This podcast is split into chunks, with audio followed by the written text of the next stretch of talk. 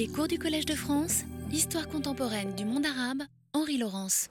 Je vous remercie tous d'être venus aussi nombreux pour ce nouveau cycle annuel sur la question de Palestine.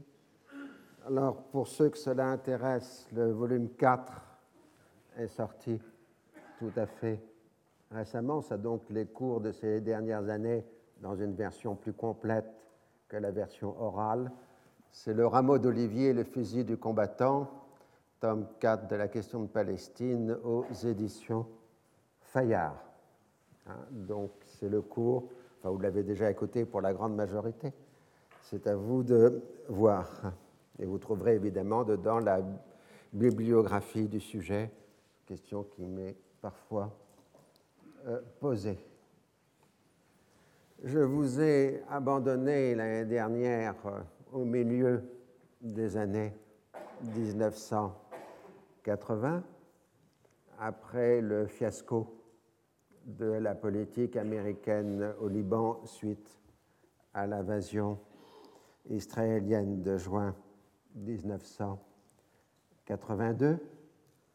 Et ceci avait paradoxalement rouvert les possibilités de discussion politique qui avaient pris la forme d'un accord entre le roi Hussein de Jordanie et Yasser Arafat et l'OLP euh, sur une plateforme commune de négociation, euh, ceci portant sur l'idée d'une conférence internationale dans laquelle les Palestiniens seraient représentés au sein d'une délégation mixte jordano-palestinienne.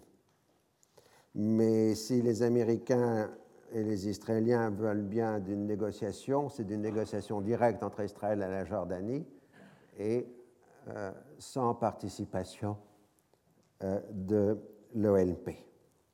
Sinon, je vous avais laissé sur une situation assez terrible au Liban, déchirée par une succession de guerres civiles qui sont parfois euh, plusieurs en même temps dans certains cas, avec en particulier ce qu'on avait appelé la guerre des camps, c'est-à-dire les affrontements autour des camps palestiniens entre la milice chiite Amal et les forces palestiniennes. Donc je crois à peu près que c'était là où nous étions arrêtés il y a à peu près un an. Et nous allons reprendre euh, en juillet 1985, toujours selon la même démarche chronologique qui nous inspire depuis le début. Et je dirais que nous arrivons presque dans la dernière longueur, parce que je pense que ce cours sur la question de Palestine sera terminé non pas dans cette année universitaire, mais dans la prochaine, hein, c'est-à-dire elle aura mis dix ans à peu près à être fait. En tout cas, donc, nous sommes en juillet 1985. La concertation américano-jordanienne se poursuit. La Jordanie a soumis, après accord de l'OLP, une liste de sept noms de personnalités palestiniennes susceptibles de former la représentation palestinienne. Ces sept noms étant tirés d'une liste de 22 noms que Arafat avait préalablement soumis aux Jordaniens. Cinq des noms sont des Palestiniens de l'extérieur, des proches d'Arafat, et deux viennent des territoires occupés. Ah oui, en Israël, on est dans un système de gouvernement de coalition, j'ai oublié de le dire, c'est important, euh, fondé sur le principe de la rotation. Donc pendant la première moitié de la mandature, c'est Shimon Peres qui est Premier ministre et Rabin qui est ministre de la Défense. Et puis euh, ensuite, à mi-mandature, c'est un Shamir de prendre la direction du gouvernement. Donc Pérez récuse les cinq membres de l'OLP et n'accepte que les deux venant des territoires occupés. Ce que veulent absolument les Israéliens, c'est interdire toute possibilité de dialogue direct entre les Américains et l'OLP, ce qui est théoriquement prohibé depuis l'accord dit Sinaï II. Le 19 juillet 1985, le roi Hussein rencontre secrètement Shimon Peres à Londres. C'est la première entrevue depuis dix ans entre les deux hommes, mais ce n'est pas la première entrevue entre le roi Hussein et des chefs de gouvernement israéliens. L'atmosphère est très amicale. Le Premier ministre israélien montre sa préférence pour l'option jordanienne et se déclare prêt à soutenir les pro-hachémites en Cisjordanie. On se met d'accord pour une démarche en trois temps. La délégation jordano-palestinienne rencontrerait Richard Murphy, le sous-secrétaire d'État américain chargé du dossier euh, israélo-arabe. Puis l'OLP accepterait les conditions américaines pour un dialogue. Et enfin, on ouvrirait la négociation. Mais Pérez refuse absolument que des membres reconnus de l'OLP fassent partie de la délégation. Le secrétaire d'État américain Schultz est ensuite informé de façon contradictoire par les Israéliens du contenu de la discussion.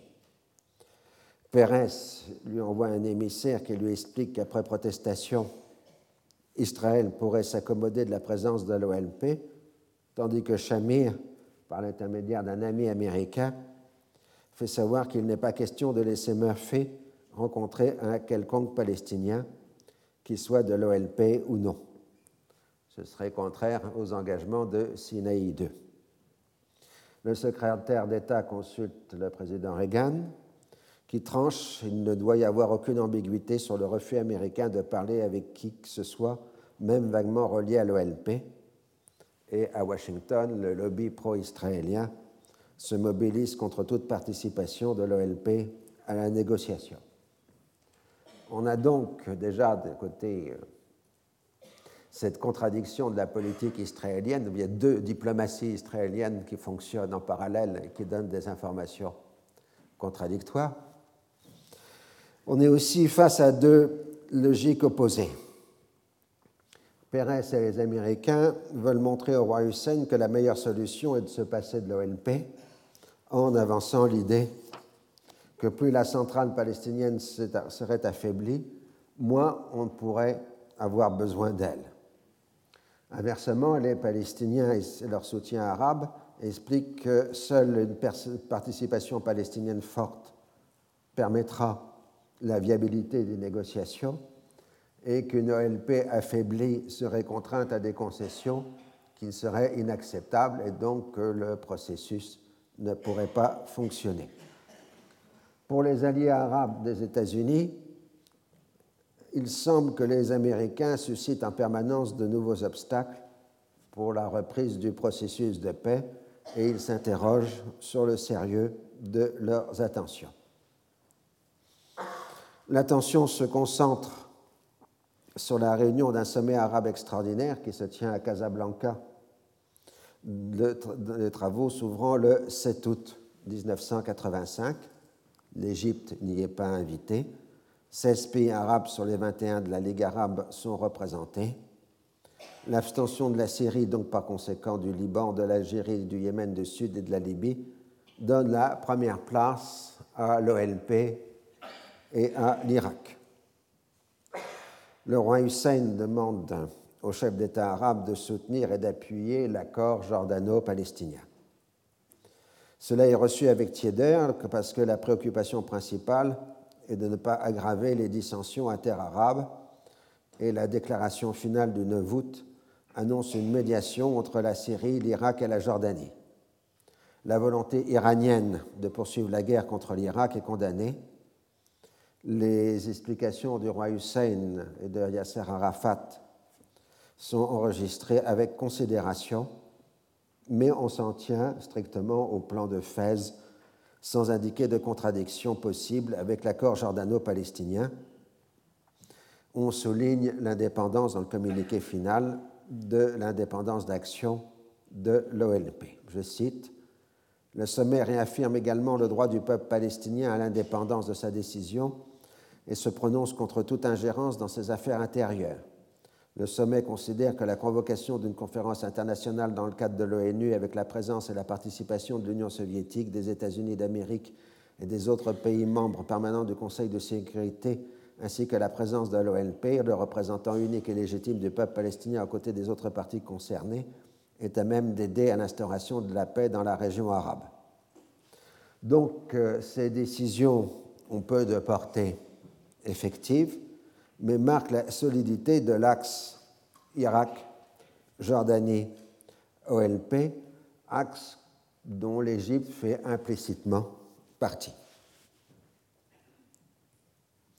Pérez estime en tout état de cause que la route est difficile et pour parler de paix avec les Arabes et dans sa déclaration affirme que c'est l'OLP qui est le principal obstacle à la paix. Achar Murphy reprend ses tournées dans la région, se heurtant toujours à la question de la représentation palestinienne. Il refuse de rencontrer des personnalités palestiniennes de Cisjordanie. À Londres, le Premier ministre britannique, Margaret Thatcher, qui soutient depuis le début l'initiative du roi Hussein, propose d'inviter au Foreign Office à Londres une délégation jordano-palestinienne, la représentation palestinienne étant assurée par deux personnalités dites pacifiques et opposées au terrorisme. C'est ainsi de, le but, ce serait de donner l'exemple aux Américains. Cette proposition britannique inquiète vivement les milieux dirigeants israéliens, tandis que le groupe Abu Nidal condamne à mort les deux personnalités palestiniennes. Quant à Shamir, il accuse Londres, la Grande-Bretagne, de se prêter à un nouveau Munich, au sens de Munich 1938, évidemment, pas 1972. Le 27 septembre, euh, le roi Hussein s'adresse à l'Assemblée générale de l'ONU. Il reprend l'ensemble des arguments justifiant l'accord jordano-palestinien.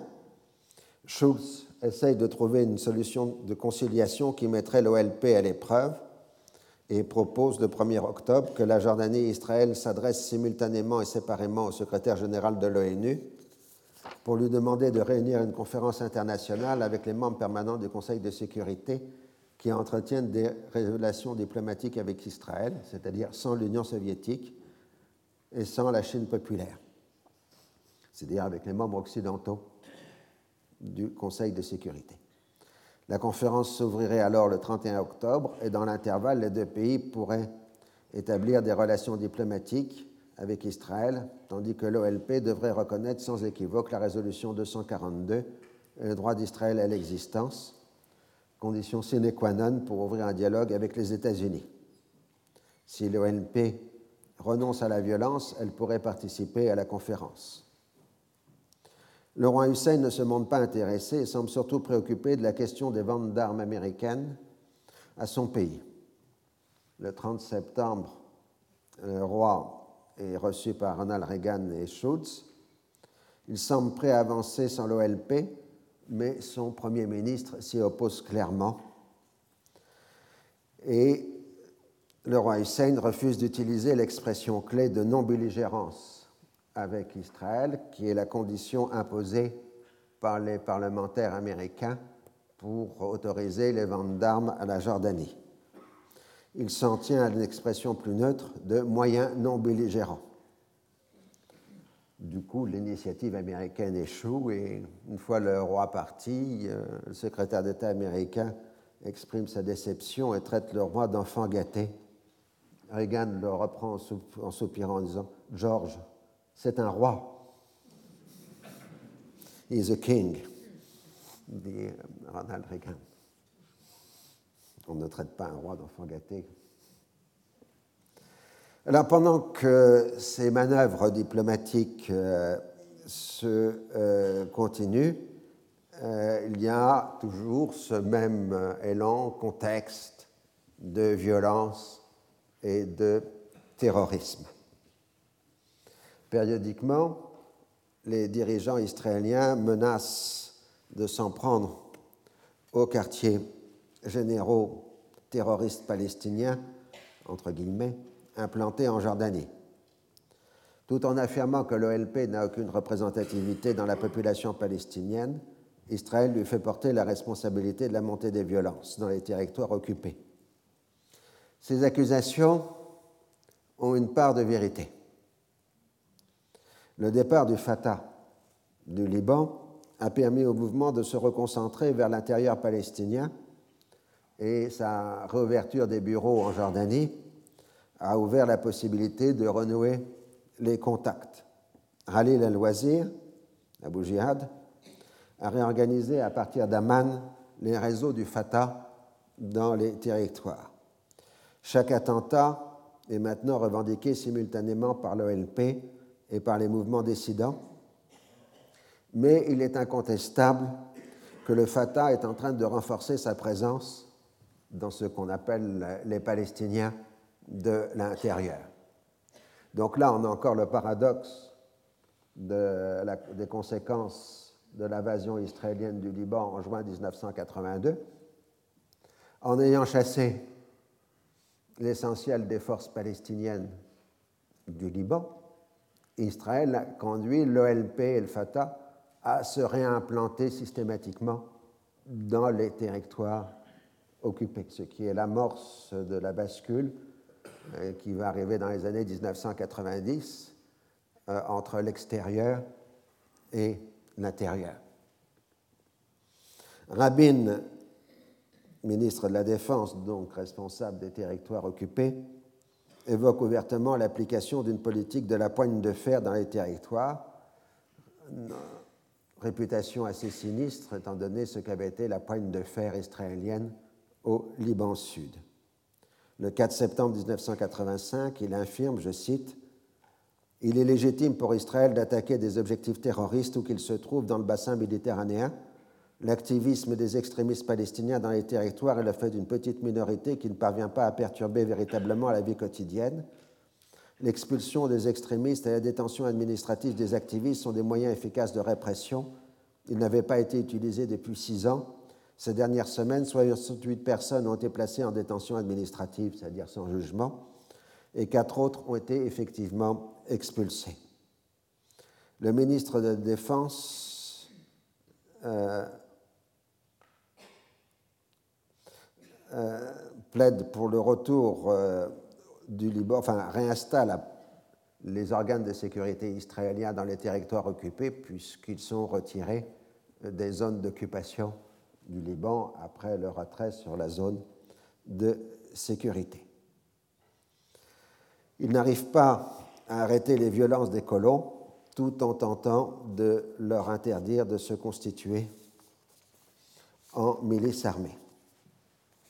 Le Fatah a tenté à plusieurs reprises de lancer des opérations maritimes contre Israël à partir du Liban, puisque le Liban Sud, la voie terrestre, lui est maintenant fermée mais la marine israélienne a réussi efficacement à les intercepter en pleine mer.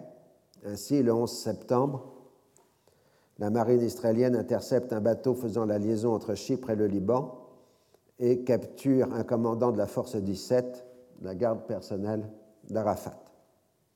Le 25 septembre, un bateau de touristes israélien est pris d'assaut par un commando palestinien au port chypriote de Larnaca. Une femme est tuée et deux hommes sont pris en otage. Encerclés par la police, les trois agresseurs tuent leurs otages et se rendent. L'opération semble venir de la force 17. On laisse entendre qu'il s'agirait d'un règlement de compte entre services de renseignement israéliens et palestiniens, ce que l'on dément avec véhémence du côté israélien.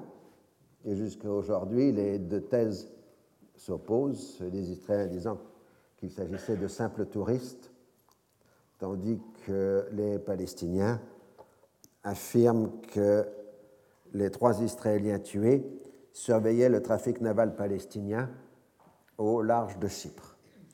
Un tribunal chypriote condamnera les membres du commando à la détention à perpétuité au mois de décembre 1985. Immédiatement, du côté israélien, on prépare des représailles.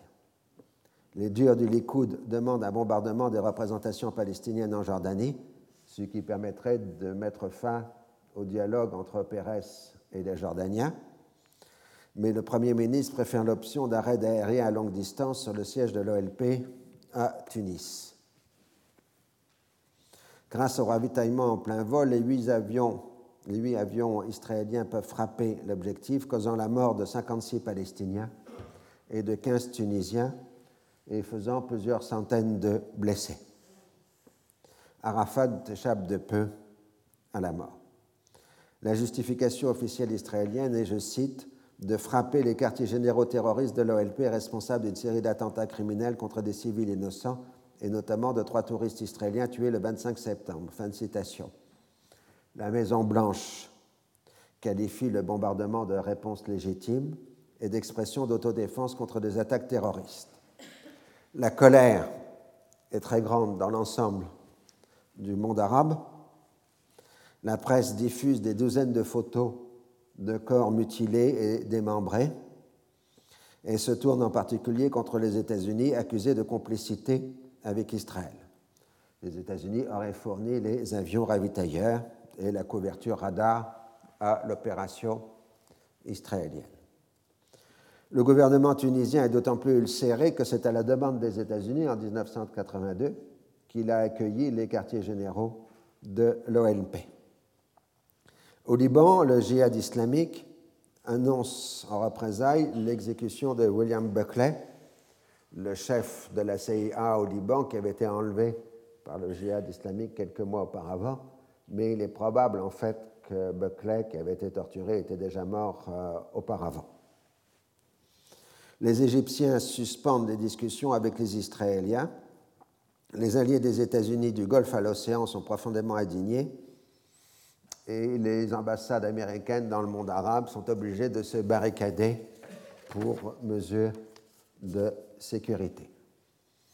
Inquiets, les Américains font machine arrière et s'abstiennent le 4 octobre lors du vote de la résolution 573 du Conseil de sécurité qui, je cite, condamne l'acte d'agression armée perpétré par Israël contre le territoire tunisien en violation flagrante de la Charte des Nations Unies et estime que la Tunisie a droit à des réparations appropriées comme suite aux pertes en vie humaine et aux dégâts matériels dont elle a été victime et dont Israël a reconnu être coupable.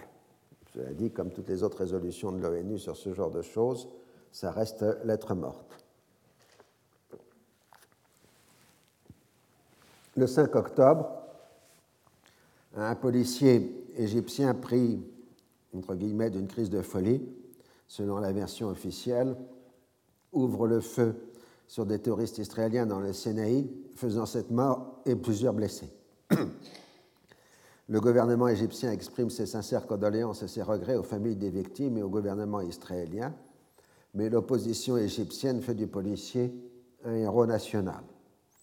Dans les territoires occupés, on trouve les cadavres de trois Israéliens dont l'assassinat est revendiqué par le Fatah. À la fin décembre, le policier égyptien sera condamné à la détention à perpétuité par un tribunal militaire et sera retrouvé suicidé dans sa cellule le 7 janvier 1986.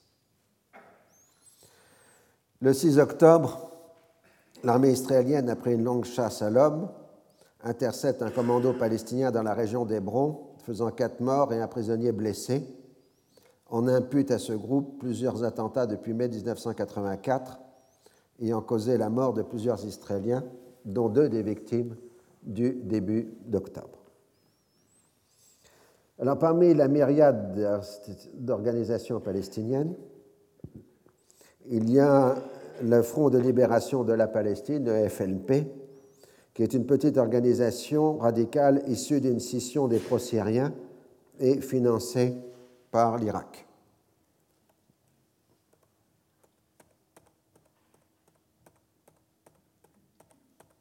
J'essaie de vous retrouver les noms.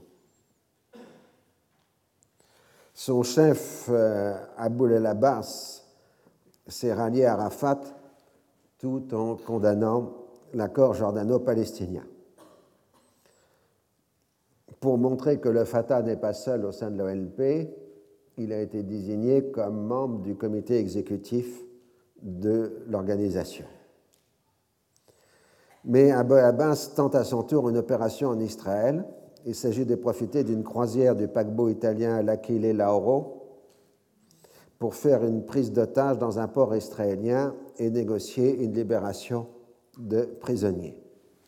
Mais le commando de quatre hommes sur le point d'être découvert s'empare le 7 octobre du bâtiment.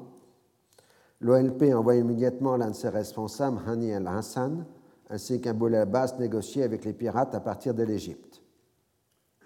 Les Américains mobilisent immédiatement leurs forces spéciales pour lancer en liaison avec les Italiens une opération de sauvetage. Arafat condamne publiquement toute attaque contre les civils où qu'ils se trouvent. Les pirates exigent la libération des prisonniers palestiniens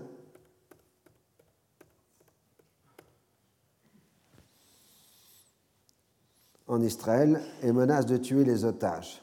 Le bâtiment, le navire est dirigé vers le port syrien de Tartous, mais les autorités syriennes se font un plaisir de coopérer au maximum avec les Occidentaux afin d'embarrasser Arafat et ses alliés et interdisent l'accès au port par le navire italien. Le 8 octobre, furieux, les ravisseurs assassinent un de leurs otages, un juif américain paraplégique de 70 ans, et jettent son cadavre à la mer. Abou El Abbas ordonne aux membres du commando de ne pas tuer de passagers et de se diriger vers le port égyptien de Port Saïd. Le même jour, en Tunisie, un policier tunisien, lui aussi pris de folie, ouvre le feu sur les fidèles de la synagogue de Djerba, faisant cinq morts et plusieurs blessés. Il tente de s'enfuir vers la Libye, mais intercepté et blessé par la police tunisienne. Et ultérieurement, le gouvernement tunisien accusera la Libye d'avoir planifié l'attentat. Le 9 octobre, après des négociations par radio avec les représentants de l'OLP et du gouvernement égyptien, les quatre pirates se rendent et libèrent le bâtiment en échange d'un départ pour la Tunisie par avion en compagnon d'Aboul El Abbas. C'est à ce moment-là que l'on apprend l'assassinat du passager américain. Le gouvernement américain exige qu'on lui livre les terroristes. Les Égyptiens affirment qu'ils ont déjà quitté le territoire égyptien, ce que les services de renseignement américains démentent grâce à leurs interceptions des communications radio de l'armée égyptienne. Les Américains décident alors de détourner l'avion égyptien une fois qu'il aura pris son vol. Une patrouille aérienne de la 6e flotte effectue l'opération dans la nuit du 10 au 11 octobre. L'avion égyptien est forcé d'atterrir sur la base militaire de l'OTAN de Sigonella en Sicile. La confusion est à ce moment-là complète. Les autorités italiennes avaient tenté de s'opposer à l'atterrissage, puis sur la base de l'OTAN, militaires italiens et militaires américains se font face à face avec armes des deux côtés pour savoir à qui revient l'avion et ses passagers, puisque juridiquement, on est sur euh, le territoire italien, tandis que les Égyptiens hurlent à la violation de leur souveraineté, puisque c'est un avion gouvernemental égyptien qui a été détourné. Les militaires de chaque camp consultent le supérieur, tandis que les gouvernements italiens et américains ont des échanges plutôt tendus. Après un certain nombre de péripéties, les quatre pirates sont livrés aux autorités italiennes pour être jugés, tandis qu'Ani al-Hassan et Abou Abbas, sous protection italienne, réussissent à rejoindre la Yougoslavie.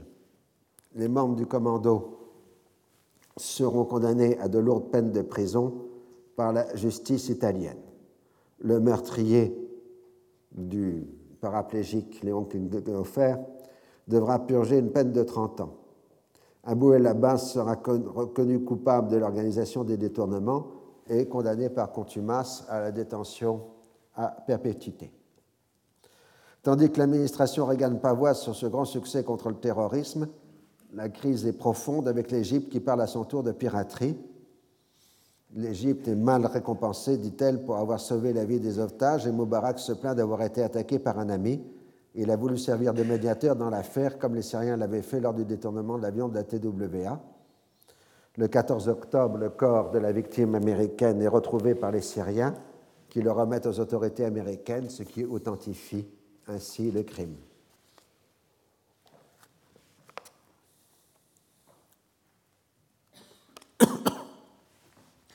Lancé officiellement dans une guerre sans frontières contre le terrorisme, selon l'expression de William Kazin, le chef de la CIA, les États-Unis lancent un mandat d'arrêt international contre Abu Abbas en même temps que d'autres contre les auteurs présumés du détournement de l'avion. En même temps, on adresse des messages de conciliation à l'Égypte tout en refusant de fournir des excuses. Pendant tous ces événements chargés de début octobre, le roi Hussein, le 5 octobre, a une nouvelle entrevue avec Shimon Peres à Londres, au domicile d'un ami commun. Le roi et le Premier ministre expliquent leurs contraintes respectives et euh, pour, pour, le roi, nécessité d'une présence de l'OLP et d'une conférence internationale, et le gouvernement d'union nationale pour le second. L'entretien se déroule de façon courtoise, mais le monarque hachémite en conclut qu'il a peu à attendre de la part du gouvernement israélien. Ensuite, l'affaire de l'Aquilée Laoro l'amène à considérer que l'OLP n'est pas un partenaire fiable. En mettre hors de pair de la survie politique, le monarque hachémite commence à considérer la nécessité d'un rapprochement avec la Syrie, et des contacts sont pris en ce sens avec Damas en utilisant le canal de médiation saoudien entre les deux pays prévu par la conférence de Casablanca. À Londres, un désaccord au dernier moment conduit à l'annulation de la rencontre prévue le 14 octobre entre la délégation jordano-palestinienne et le secrétaire d'État au Foreign Office. On ne précise pas le contenu des désaccords qui porterait sur la rédaction du communiqué final. Le débat porte sur l'exigence préalable à toute discussion que l'OLP s'engage à abandonner l'usage de la violence et du terrorisme, alors que pour les intéressés, il s'agit d'actes de résistance. De surcroît, les Américains refusent de considérer le bombardement de Tunis comme un acte terroriste, ce qui provoque l'indignation des Arabes. À son retour de Grande-Bretagne, le roi Hussein transmet à la direction palestinienne les trois exigences américaines avant toute négociation acceptation des résolutions 242 et 338, formule de la délégation jordano-palestinienne et renonciation officielle au terrorisme.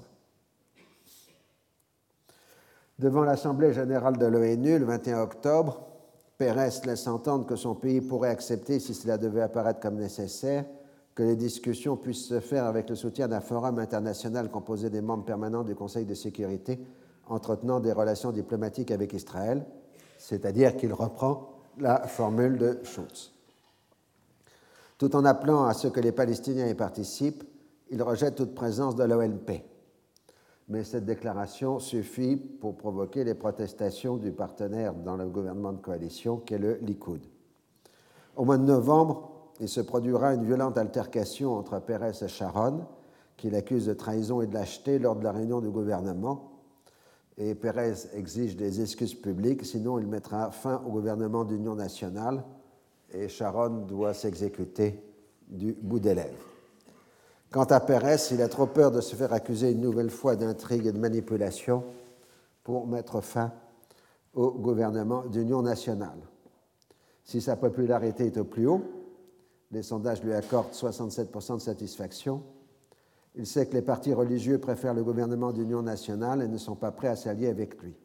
En même temps, sa marge de manœuvre se réduit progressivement puisqu'il ne lui reste plus que quelques mois avant la rotation des fonctions avec Shamir. Le roi Hussein approuve la déclaration de Pérez comme un pas dans la bonne direction. La direction de l'ONP y voit un signe encourageant avec l'acceptation du principe d'une conférence internationale, mais prévient que rien ne peut se faire sans elle. Elle s'inquiète des indications convergentes d'un rapprochement en cours entre la Jordanie et la Syrie. Si l'administration Reagan exulte, elle connaît un grave revers quand le Congrès renvoie au mois de mars prochain la discussion sur d'éventuelles livraisons d'armement à la Jordanie. Le roi Hussein en ressent une vive amertume alors qu'il est allé au maximum de ce qu'il pouvait faire dans les concessions exigées. À la fin octobre, Arafat se rend à Amman afin d'examiner les derniers développements de la situation. Le climat n'est pas à l'optimisme. Alors que les Palestiniens se montrent particulièrement agressifs envers les États-Unis, les Jordaniens insistent sur la nécessité d'une déclaration de renonciation à la violence. Le 7 novembre, Arafat, après avoir conféré avec Moubarak, s'exécute de ce qu'on appellera la déclaration du Caire. Elle rappelle le droit du peuple palestinien à l'autodétermination et à créer son propre État sur sa terre, condition indispensable pour que tous les peuples de la région puissent vivre en paix, libres de tout terrorisme et de domination. L'OLP a marqué son attachement à une solution juste et pacifique en approuvant le plan de Fès et l'accord jordano-palestinien, ainsi que la convocation d'une conférence internationale. Dans cet esprit, elle critique et condamne tous les actes de terrorisme commis par des États, des groupes ou des individus contre des personnes innocentes et sans défense. Tout acte de ce genre commis de l'extérieur de la Palestine sera interdit. Cette démarche ne peut, être unilatérale et la communauté internationale doit forcer Israël à mettre tous ces actes de terrorisme à l'intérieur, mettre fin à tous ces actes de terrorisme à l'intérieur comme à l'extérieur de la Palestine. Le droit de résister à l'occupation et de lutter pour la libération de sa terre est un droit garanti par la Charte de l'ONU et de nombreuses résolutions de l'organisation internationale. Les événements démontrent que les actes commis en dehors de la Palestine portent tort à la cause palestinienne une paix garantissant les droits nationaux du peuple palestinien est le meilleur moyen de mettre fin au terrorisme. Donc, euh, vaste déclaration qui est une demi-renonciation, puisqu'elle n'est pas une renonciation à la violence. Et Arafat précise le lendemain qu'il faut entendre par les territoires occupés se définit dans ce sens par l'ONU, non pas par Israël euh, dans ses frontières de 1967. Les États-Unis déclarent attendre juger sur pièce tandis qu'Israël exprime son scepticisme. Et quant aux opposants d'Arafat, il l'accuse d'avoir abandonné la lutte armée sans aucune contrepartie. Il est maintenant trop tard. Le 10 novembre, dans une lettre publique à son Premier ministre, le roi Hussein reconnaît la responsabilité de certains éléments résidant dans son pays dans les actes sanguinaires commis en Syrie. Sans les citer, il désavoue les frères musulmans ce qui était l'acte demandé par la Syrie pour euh, opérer un rapprochement. Ce fait que le rapprochement jordano-syrien amène un nouvel isolement de l'OLP. Dans son but, euh, le roi Hussein vise aussi d'obtenir un relâchement de l'alliance entre la Syrie et l'Iran, ce qui pourrait faciliter la fin de la première guerre du Golfe.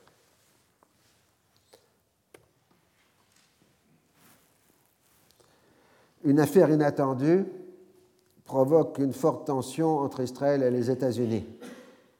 Le 21 novembre 1985, le FBI arrête un employé civil de la marine américaine travaillant dans les services de renseignement, un certain Jonathan Pollard. En tant qu'analyste, il avait reçu une accréditation lui permettant d'avoir communication d'informations dites sensibles. Ce n'est qu'au moment de son arrestation, à proximité de l'ambassade d'Israël, que le FBI découvre qu'il travaille pour l'État hébreu alors qu'il était soupçonné d'être au service d'un autre pays, du bloc de l'Est bien évidemment. Il ne savait même pas, le FBI ne savait même pas que l'individu en question était juif. C'est un militant sioniste ardent qui a pris contact de lui-même avec les services de renseignement israéliens. Il a été pris en charge par le Bureau de liaison scientifique ou l'ACAM, créé en 1960 par Pérez pour recueillir des informations scientifiques et technologiques. Si la motivation politique est évidente, Euh, Pollard a reçu aussi une somme de 30 000 dollars par an de la part de son officier traitant israélien. Il a fait passer plusieurs milliers de documents à ses agents. La colère américaine est d'autant plus forte que Pollard ne s'est pas limité au Moyen-Orient et aurait fourni aussi des documents concernant le renseignement américain en Afrique du Sud, documents qu'Israël aurait ensuite retransmis au régime de l'apartheid. Bien évidemment, le gouvernement israélien désavoue l'ensemble, évoquant une initiative incontrôlée prise sans autorisation, mais les confessions de l'espion sont accablantes pour ses officiers traitants. Pollard sera condamné à la prison à vie et ne sera libérable qu'à partir de 2015. Régulièrement, les Israéliens demanderont sa libération, jusqu'à aujourd'hui, hein, mais les États-Unis resteront inébranlables sur cette question. Outre euh, la rupture euh, de foi, les services américains sont très montés sur cette affaire et sur le fait justement qu'ils ne considèrent pas Pollard comme un détenu politique, mais comme un détenu de droit commun puisqu'il était payé. Or, euh, la somme de 30 000 dollars par an continue à être euh, mise sur son compte tous les ans par Israël. Donc, euh, quand il sera libéré, il sera un millionnaire en dollars. Hein, donc, c'est un facteur de tension supplémentaire entre les États-Unis et Israël, puisqu'Israël le considère comme un prisonnier politique et non pas comme un droit commun. Le roi Hussein tente d'intéresser la Syrie à son initiative de paix, mais Damas reste sur ses positions radicales. Au mois de décembre, suite à la destruction de deux avions de combat syriens par une patrouille israélienne aérienne au-dessus du Liban, la Syrie déploie ses batteries sol-air à la frontière libanaise et même dans la Beka, d'où menace de guerre de la part d'Israël qui exige le retrait des batteries, puis médiation américaine facilitée par le fait que les deux pays ne veulent pas faire la guerre. Contre une vague assurance de Richard Murphy qu'Israël ne recommencerait pas à s'en prendre à l'aviation syrienne, Damas retire les batteries mobiles du territoire libanais, mais non des zones frontalières où elles, couvraient, couvrent plutôt l'espace aérien libanais. Le terrorisme continue de faire des ravages. Dans la guerre des camps, le groupe Abonidal avait rejoint les autres combattants palestiniens dans les combats contre Hamal ce qui avait conduit à une détérioration des rapports entre le groupe Abu Nidal et les Syriens. Le chef terroriste mercenaire arrête alors ses attentats contre les cadres de l'OLP et des responsables jordaniens pour revenir à des objectifs plus occidentaux. Il semble avoir trouvé un nouveau commanditaire dans le régime libyen en pleine confrontation avec les États-Unis. Son but est aussi d'embarrasser la Syrie afin de se faire expulser de ce pays et ainsi d'apparaître comme un héros palestinien qui a refusé de suivre la ligne de Damas dans la guerre des camps. Le 23 novembre, un avion de ligne égyptien, le même intercepté quelques jours plus tôt par les Américains, est détourné par un commando du groupe Aboudidan sur Malte. Les commandos assassinent plusieurs passagers. L'Égypte envoie des forces spéciales libérer l'avion au prix d'un carnage qui fait 61 morts chez les passagers. L'Égypte accuse la Libye d'être derrière l'opération. Le 24 décembre, deux commandos du groupe Abonidal attaquent simultanément les comptoirs d'Elal à Vienne et à Rome, tuant 18 personnes et faisant au moins 110 blessés. Les États-Unis accusent la Libye d'avoir commandité ces attaques et imposent des sanctions économiques contre ce pays. Si les Israéliens accusent la Libye d'abriter Abonidal, ils ne prennent aucune action contre lui, en dépit de diverses rodomontades verbales. Contre toute vraisemblance, les Israéliens essayent d'appliquer le Fatah et l'OLP dans les actes du groupe Adunidal, passant sous silence les nombreux assassinats de cadres du Fatah et de l'OLP par cette organisation. La seule tentative menée par Israël sera le détournement d'un petit avion civil libyen allant de Chypre en Syrie par la chasse israélienne, le 4 février 1986. L'avion était censé transporter une personnalité importante du terrorisme international, mais il n'y avait à bord que des responsables politiques syriens de second rang qui seront immédiatement relâchés. Les pays arabes crient à la piraterie aérienne, mais les, États-Unis imposeront leur veto à une résolution du Conseil de sécurité condamnant cet acte. En Méditerranée, les Américains rejettent la prétention de la Libye d'étendre ses eaux territoriales au golfe de Sirte, entre la Cyrénaïque et la Tripolitaine. Mais je sais que maintenant vous connaissez tous la géographie de la Libye par cœur. La sixième flotte y fait une imposante démonstration navale qui aboutit le 23 mars à une confrontation armée, les Libyens enregistrant, semble-t-il, de lourdes pertes. L'OLP et la Jordanie condamnent avec véhémence ces actes. À la fin décembre, au Liban, la politique syrienne semble triompher. Le 28 décembre, les chefs des trois grandes milices, Berry, Jumblat et Obeika, signent un accord de paix à Damas. En dehors des bonnes résolutions sur le système politique libanais, la thématique de la résistance, qui va prendre une place essentielle dans la vie politique libanaise pour les décennies suivantes, est maintenant clairement inscrite. Poursuite dans l'escalade de la résistance pour la libération du Liban de l'occupation israélienne de la liquidation de sa présence directe ou indirecte et rejet de toute forme de sécurité des instruments suspects et résistance contre tout instrument local lié à l'occupant, assurer toutes les possibilités, mobiliser toutes les potentialités officiellement pour soutenir la résistance nationale au Sud par les effectifs, car elle est la base essentielle pour l'opération de libération et un fondement authentique pour la réunification du Liban, soutenir la résistance et l'attachement du sudiste à sa terre en lui assurant les moyens de développement humain, matériel et économique, action en vue de l'application de la résolution 425 et des autres résolutions du Conseil de sécurité stipulant l'éviction de l'occupation israélienne et le refus des conditions israéliennes et retour à la Convention d'armistice du 23 mars 1949.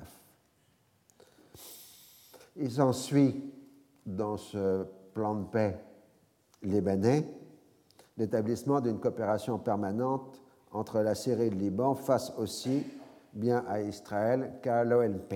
Je cite Il est impératif que le Liban ne constitue pas une porte par laquelle Israël peut attaquer ou menacer la Syrie qui, dans sa lutte cruciale contre Israël, tente d'instaurer un nouvel équilibre de force dans la région après le retrait égyptien du conflit israélo-arabe et la constitution d'axes palestino-arabes dirigés contre la Syrie.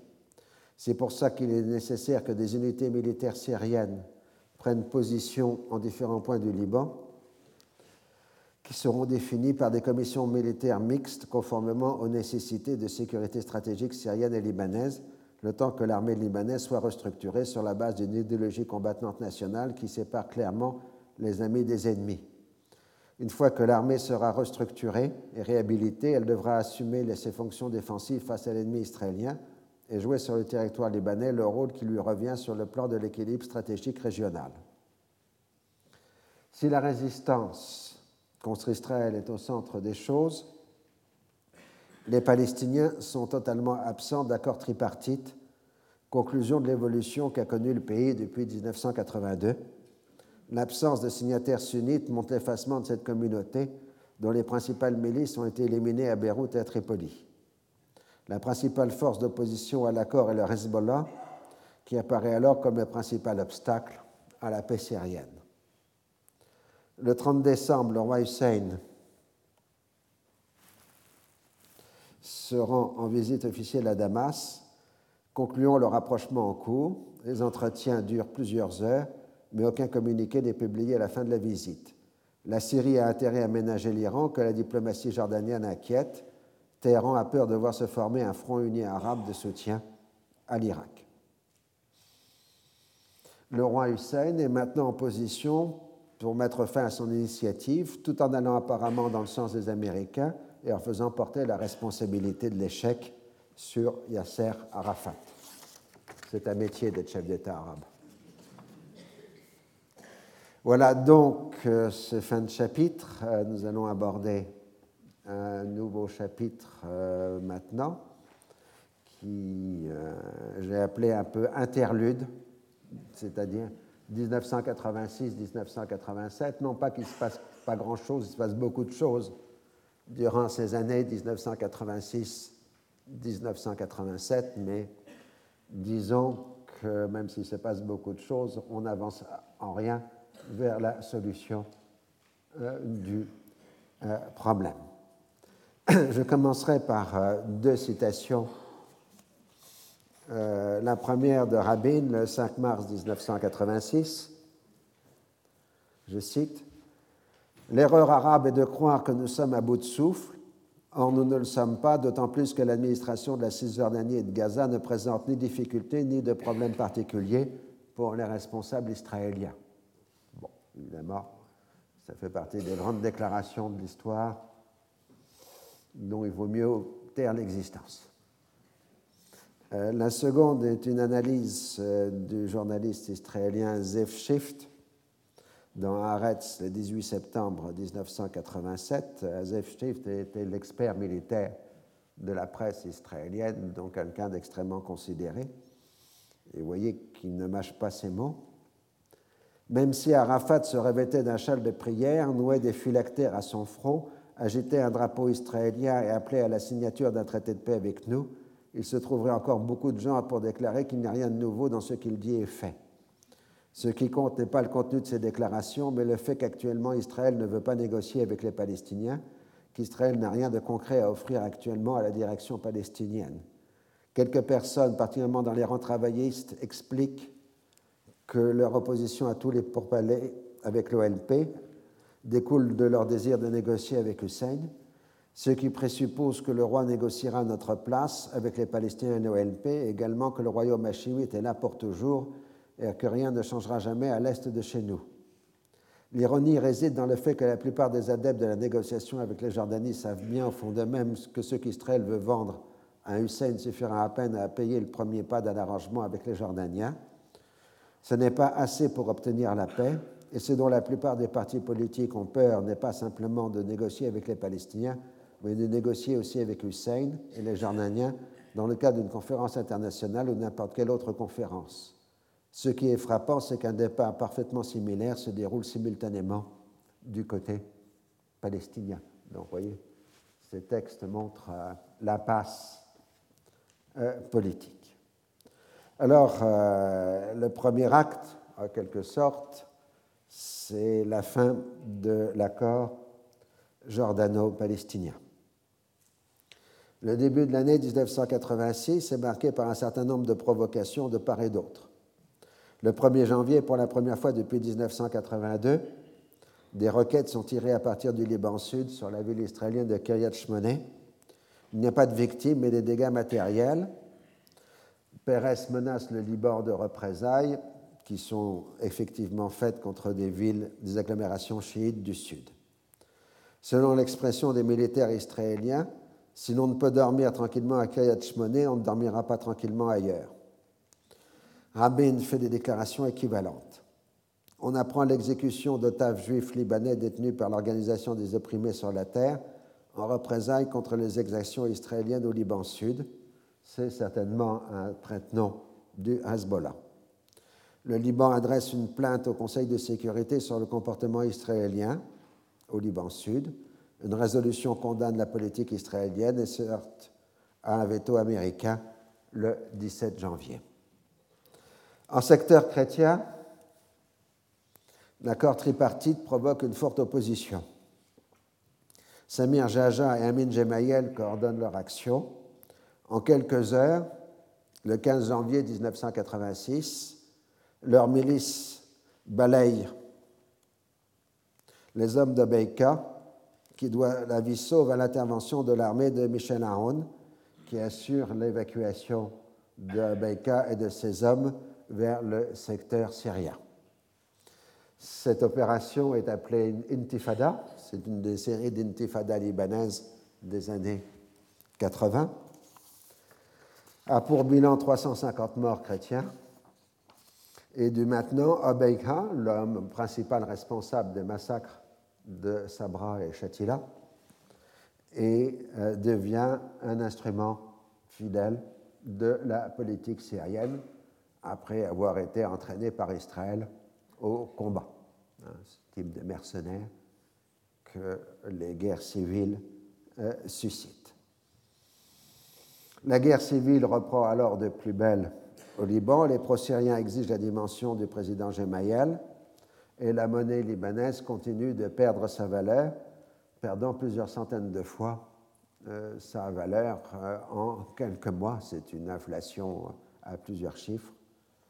Euh, comme ce qu'on appelle une hyperinflation. La question du Liban Sud reste primordiale. La résistance islamique continue de harceler la ceinture de sécurité, la LS, l'armée du Liban Sud, et les troupes d'occupation israéliennes. À la mi-février, deux soldats israéliens sont enlevés dans le secteur de Benjbeil. L'armée israélienne ratisse le Liban Sud à leur recherche. En représailles, on annonce l'exécution de l'un des prisonniers. Au bout d'une semaine, l'armée israélienne revient sur ses positions. Le vainqueur est le Hezbollah, qui a renforcé son ancrage dans la population locale que la brutalité de la répression a fait basculer du côté des radicaux. Il est maintenant sûr que la guerre d'usure contre l'occupant israélien va se poursuivre. La Galilée israélienne est de nouveau exposée à des tirs de roquettes beaucoup plus fréquents qu'avant juin 1986. 82. Le 8 janvier, une délégation parlementaire israélienne, composée essentiellement de députés de droite et d'extrême droite, de leur entourage et de membres de mouvements messianistes juifs, se rend au Haram et Shérif, donc les lieux saints, en coordination avec l'autorité religieuse islamique gérant le lieu saint et la police. Après avoir visité la mosquée Al-Aqsa, la délégation refuse de se plier au règlement interdisant la prise de photographie.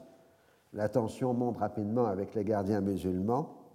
Les fidèles musulmans accourent et la visite doit être abrégée. La presse israélienne évoque une atmosphère de pogrom. Le 10 janvier, Ariel Sharon se rend à son tour dans l'esplanade tandis que les messianistes se voient interdire d'y hisser le drapeau israélien. Le 14 janvier, la délégation parlementaire revient et provoque de nouveaux troubles quand un de ses membres entreprend d'y prier, ce qui est interdit par les règlements israéliens. Pérez proclame que la souveraineté israélienne est irréversible sur l'ensemble de la ville sainte et le foyer de tension des lieux saints a été ainsi réactivé. Si le grand rabbinat d'Israël rappelle qu'il est strictement interdit à tout juif de pénétrer dans l'enceinte du mont du Temple en raison de la sainteté du lieu, on risque de marcher sur l'emplacement où se trouvait le Saint des Saints, le rabbinat séfarade demande la construction d'une synagogue derrière la mosquée El-Aqsa.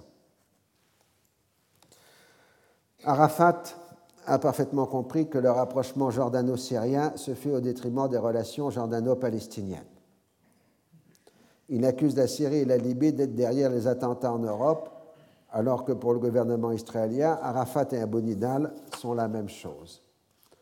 Arafat réitère le 12 janvier à Jeddah sa condamnation de l'OLP de toutes les formes de terrorisme commis contre des civils partout où ils se trouvent. Le roi Hussein continue, lui, à préparer sa sortie du processus. Dans ses entretiens en janvier 1986 avec Gerard Murphy à Londres, où il réside pour des raisons médicales, le monarque a demandé un certain nombre de clarifications de la part des Américains. On reprend les formules déjà utilisées, reconnaissance des résolutions 242-338 de l'État d'Israël, renonciation à la violence comme ticket d'entrée aux négociations. Ensuite, on transmet aux intéressés qui répondent que c'est trop demandé pour pas grand-chose L'OLP exige que l'on reconnaisse le droit à l'autodétermination du peuple palestinien. On fait alors passer le message aux Américains qui acceptent la référence au, je cite, droit légitime du peuple palestinien, 25 janvier 1986, et roi Hussein fait savoir à Arafat que c'est à prendre ou à laisser. Ce dernier rejette le texte américain parce qu'il n'est pas l'équivalent du droit à l'autodétermination. Une dernière fois, Arafat se rend à Amman pour un dialogue de sourds. L'OLP pousse alors à geler l'accord et à concentrer les efforts sur une réconciliation interpalestinienne et avec la Syrie, ce qui n'est pas du tout du goût du roi Hussein. Moubarak propose sa médiation en tentant de promouvoir une initiative européenne qui pourrait suppléer au forum international. Une ultime clarification américaine a lieu le 11 février. Les droits des Palestiniens vont au-delà de ceux que prévoient les résolutions 242 et 338 mais doivent être déterminés au cours du processus de négociation et non préalablement. Il doit y avoir une participation palestinienne à tous les stades du processus de négociation.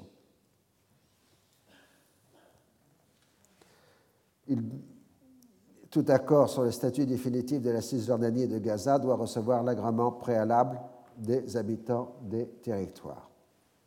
Le vocabulaire ne doit pas tromper la perspective américaine reste largement celle d'une autonomie palestinienne sur un territoire qui reste à déterminer. La négociation est une formule magique qui doit conduire les Palestiniens à accepter cette solution. Comme le montre le long débat sur les conditions formelles du processus de paix, elle tend à devenir une fin en soi qui fait passer au second plan les résultats que l'on peut en attendre. Pour répondre à une question qui m'a été posée à la fin de l'heure précédente, me permettre, euh, sur l'utilité de la description. Euh, il est bien évident que vous avez des lignes de force, des structures, qui, une syntaxe du conflit israélo-arabe et du conflit israélo-palestinien. À la limite, on n'aurait pas besoin de faire d'histoire, il suffirait d'un cours de géographie en prenant les cartes de l'expansion d'abord du mouvement sioniste et puis ensuite de l'État d'Israël depuis 1880 jusqu'à nos jours. Il suffit de mettre une, série de cartes tous les dix ans et tout est dit. Euh, mais le but de la description, en dehors de meubler mon temps et le vôtre, euh, est de montrer comment ça fonctionne. Hein, c'est-à-dire euh, de vous montrer que ce conflit, comme d'autres conflits éventuellement, fonctionne par séquence. Et que vous avez des séries de séquences qui sont relativement courtes, généralement de quelques semaines, et ensuite on bascule de séquence en séquence, ce qui donne l'intelligible, chacune des séquences étant intelligible. C'est ça que je veux dire. L'ensemble peut paraître plein de bruit et de fureur éventuellement raconté par un idiot, selon la formule shakespearienne, euh, mais euh, en remontant dans une chronologie aussi précise, on isole les séquences qui, elles, ne sont pas pleines seulement pleines de bruit et de fureur, mais qui euh, sont intelligibles en soi. Et d'autre part, malgré tout, il y a une progression dramatique, non pas de ma part, mais de la part des événements, euh, les choses apparaissent, disparaissent, etc. Par exemple, à l'instant, euh, on vient de signaler euh, que le mot résistance est en train de devenir le nouveau mot d'ordre au Liban.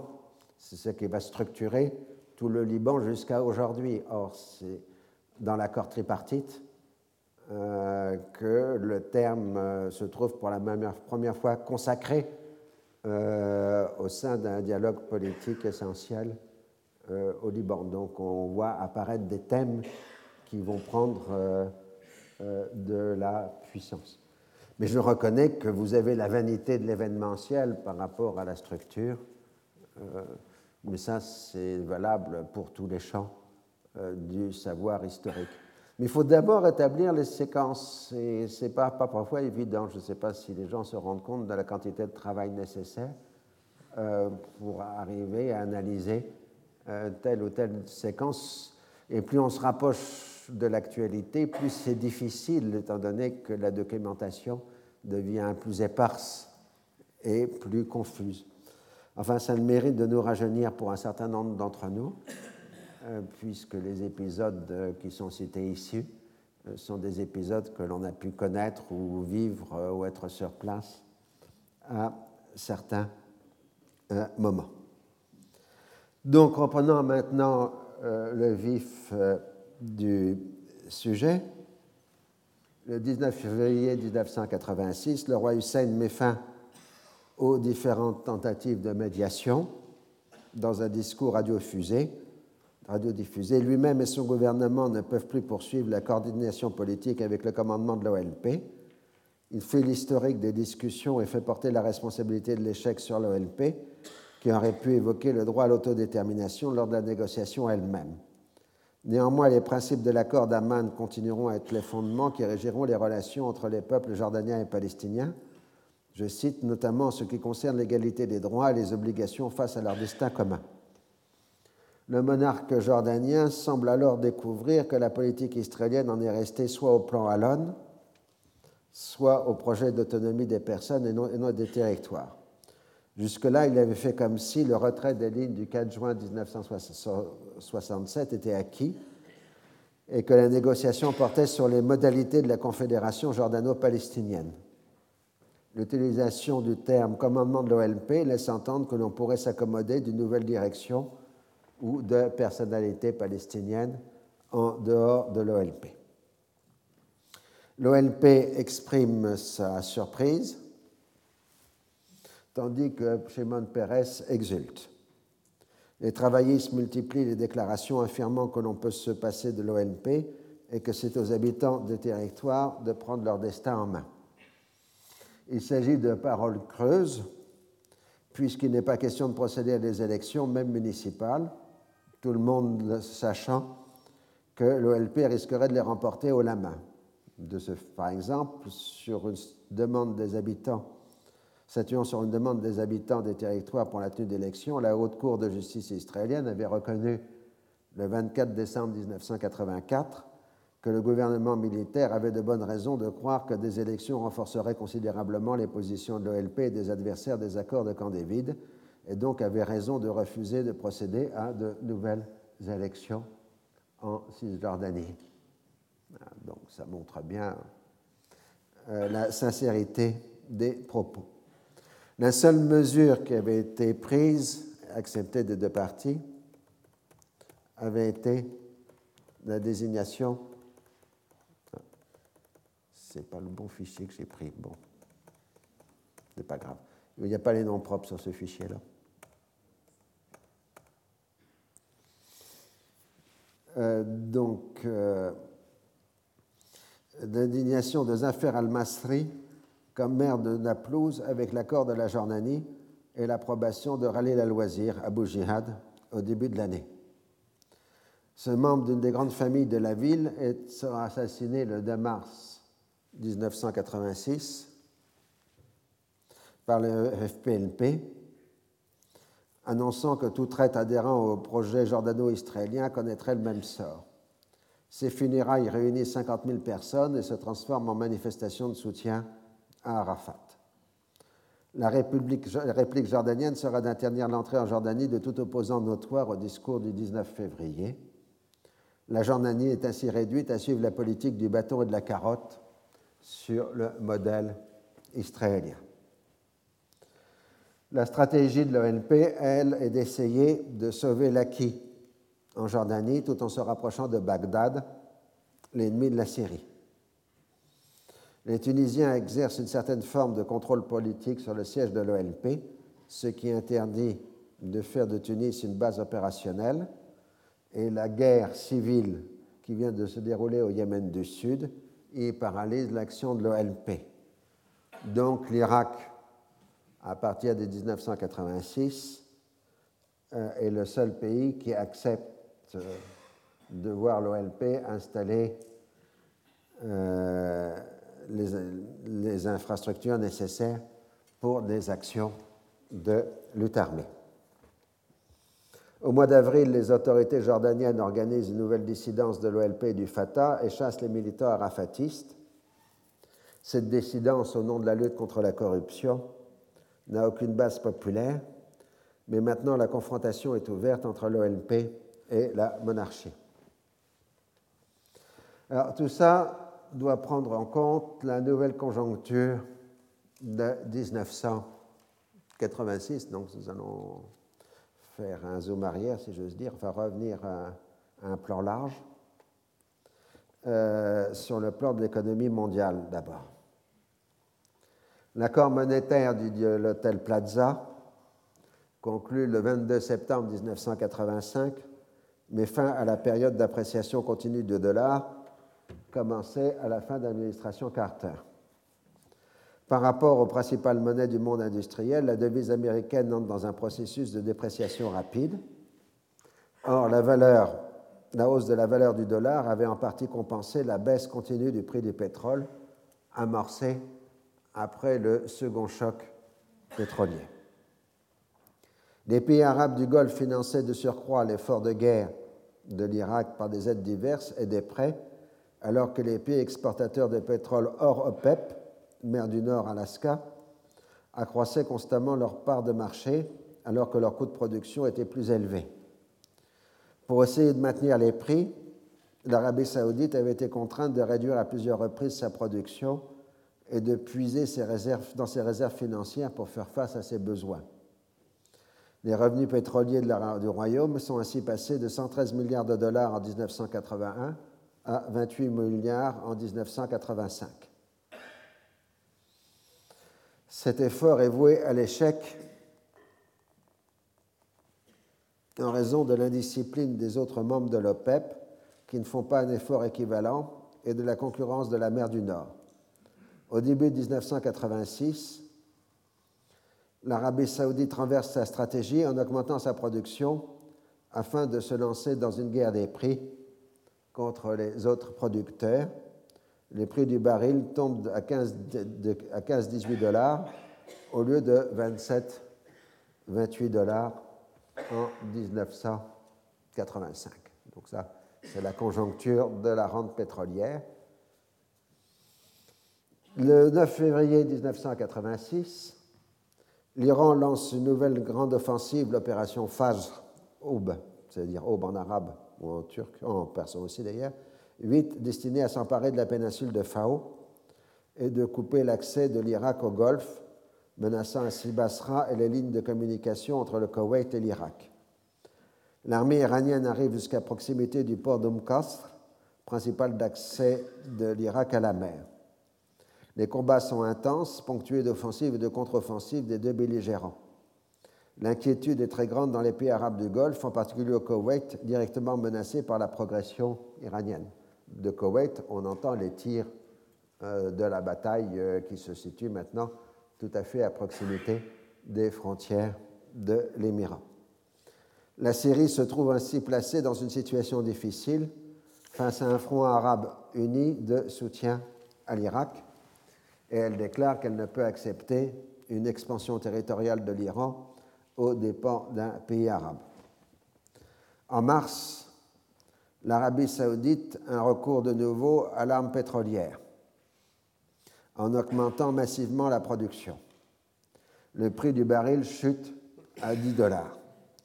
En dehors de l'objectif premier de rétablir la prépondérance pétrolière de l'Arabie saoudite sur le marché mondial et d'infliger ainsi une sévère leçon aux autres pays exportateurs OPEP et non OPEP, l'Iran est clairement visé.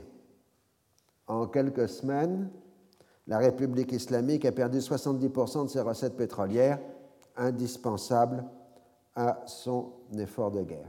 Alors, ce qui n'est pas prévu dans ce genre de choses sont les victimes collatérales. Et la principale victime collatérale de l'effondrement du prix du pétrole, c'est l'Union soviétique et le bloc de l'Est, qui perdent d'un seul coup une grande partie de leurs ressources en devises, alors qu'ils sont lourdement endettés à des taux élevés auprès de la finance occidentale. Le contre-choc pétrolier est un élément essentiel de l'effondrement du système soviétique au moment où il se libéralise sous l'impulsion de Gorbatchev. Du fait du manque de moyens d'importer des produits occidentaux alimentaires ou technologiques, le niveau de vie décline constamment dans les pays de l'Est, alors que la réorganisation en cours se transforme en désorganisation économique. À la fin d'avril 1986, la catastrophe nucléaire de Tchernobyl ébranle tout le modèle de développement soviétique. Autrement dit, aujourd'hui, les historiens mettent beaucoup plus en avant le contre-choc pétrolier que la guerre des étoiles dans euh, l'effondrement économique euh, de l'Union soviétique. Alors évidemment, à la base, c'était naturellement toutes les déficiences du mode de production soviétique qui, sont en cause, puisque l'Union soviétique n'avait jamais réussi à être un pays exportateur de biens manufacturés. Mais ce qui s'était produit, c'est qu'à partir des années 60, l'Union soviétique était en train de devenir un exportateur de matières premières, en particulier de matières premières énergétiques. Et donc c'est l'effondrement du cours des matières premières énergétiques qui est une cause immédiate de l'effondrement économique de l'Union soviétique, les deux chocs pétroliers ayant en quelque sorte permis à l'Union soviétique de se maintenir au-delà de ce que permettait réellement sa situation économique. Ceci donc pour votre culture générale. La diminution de la rente pétrolière frappe l'ensemble de l'Orient arabe entraînant là aussi une forte baisse du niveau de vie des pays producteurs comme des pays non producteurs. Si en 1986, on est encore en guerre froide, il est déjà clair que l'Union soviétique n'a ni les moyens ni la volonté de soutenir les pays arabes dans une confrontation avec les États-Unis. Et le premier message envoyé par Moscou, c'est à la Syrie en disant qu'il est impossible à la Syrie d'obtenir la parité militaire avec Israël. Parallèlement, la chute de Marcos aux Philippines, le 25 février 1986, indique un infléchissement de la politique américaine qui n'est plus prête à soutenir obligatoirement une dictature anticommuniste. Les régimes autoritaires d'Amérique latine retournent progressivement vers la démocratie, permettant l'émergence de nouvelles disciplines de sciences politiques, la transitologie ou étude des transitions vers la démocratie. Autrement dit, la chute de Marcos est le premier acte de ce qu'on appelle la première vague de transition démocratique euh, de la fin du XXe siècle, euh, qui est donc euh, la fin des dictatures dans le monde hispanophone et aussi lusophone avec le Brésil. La seconde vague de transition sera bien évidemment, après la chute du mur de Berlin, les démocraties populaires. Et semble-t-il, en 2011, on est arrivé à la troisième vague euh, décalée euh, par rapport aux deux premières, avec ce que l'on appelle euh, le printemps arabe. Du coup, les transitologues ont de nouveau un avenir, ce qui n'est pas négligeable pour cette profession qui était un peu sinistrée jusque-là. Je me rappelle avoir participé à des séminaires ou des colloques de transitologie c'est une science très passionnante. Euh, toujours ingénieux, Shimon Peres propose un plan Marshall pour le Moyen-Orient qui contribuerait à l'instauration de la paix et au développement économique de la région. Il est évidemment prêt à faire financer ce plan par les Américains et les Européens. Cette incitation à participer au processus de paix est tout à fait vide de sens puisqu'elle ne prend pas en compte la réalité économique de la région qui est construite autour de la rente pétrolière. Même en temps de contre-choc pétrolier, la région est exportatrice nette de capitaux et non importatrice de capitaux. Donc un plan Marshall n'a pas de sens. Comme il se doit, les propositions de Pérez sont immédiatement interprétées comme la volonté de construire un condominium israélo-américain sur l'économie régionale Quant au président de la Commission européenne, Jacques Delors, il estime que ce plan ne doit pas occulter les problèmes politiques du Moyen-Orient. Il faut en même temps s'occuper des causes du conflit israélo-arabe.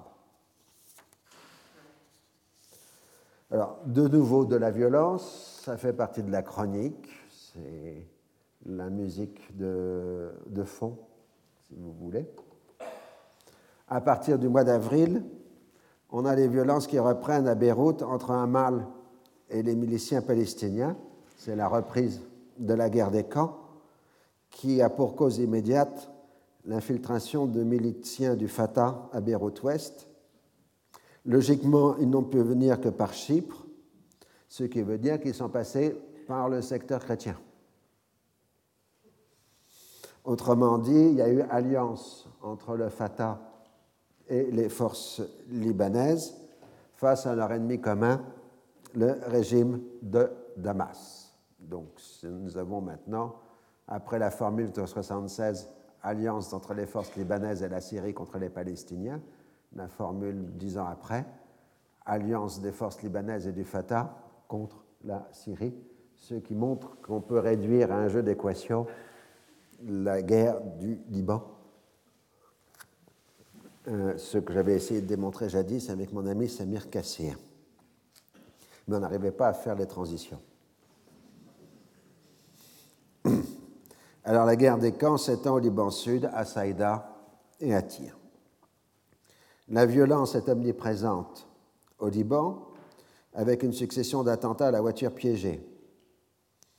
Elle s'étend maintenant à la Syrie, victime à son tour d'explosions dans des transports en commun qui auraient fait 150 morts le 16 avril, le régime de Damas désigne comme coupables dans la longue liste de ses ennemis les agents d'Israël au Liban et ensuite l'Irak.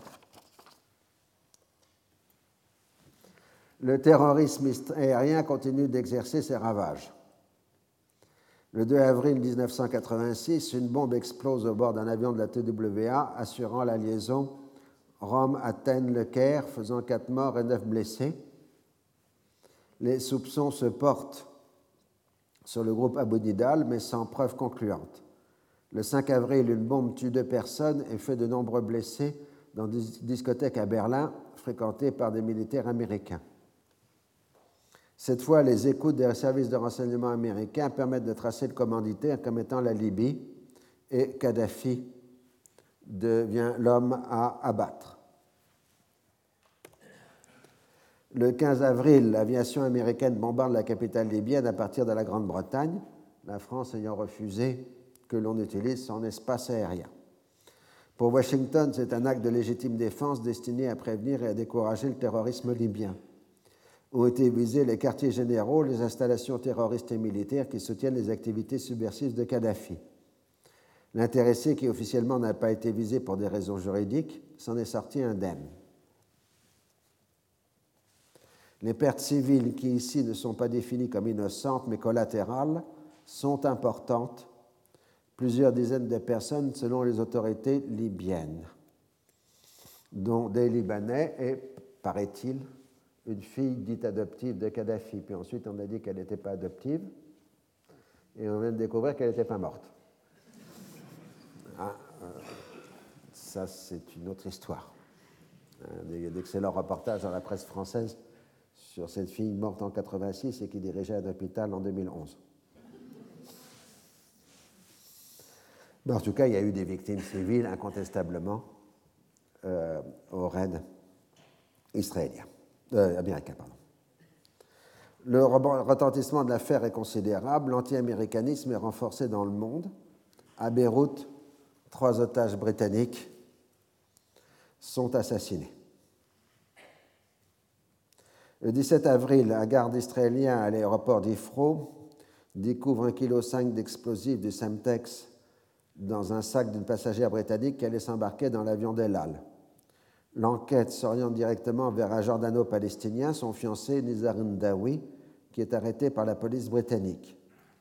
Sa relation avec les services secrets syriens est établie. Il sera condamné en octobre 1986 à 45 ans de prison la plus lourde peine imposée par un tribunal britannique depuis la suppression de la peine de mort.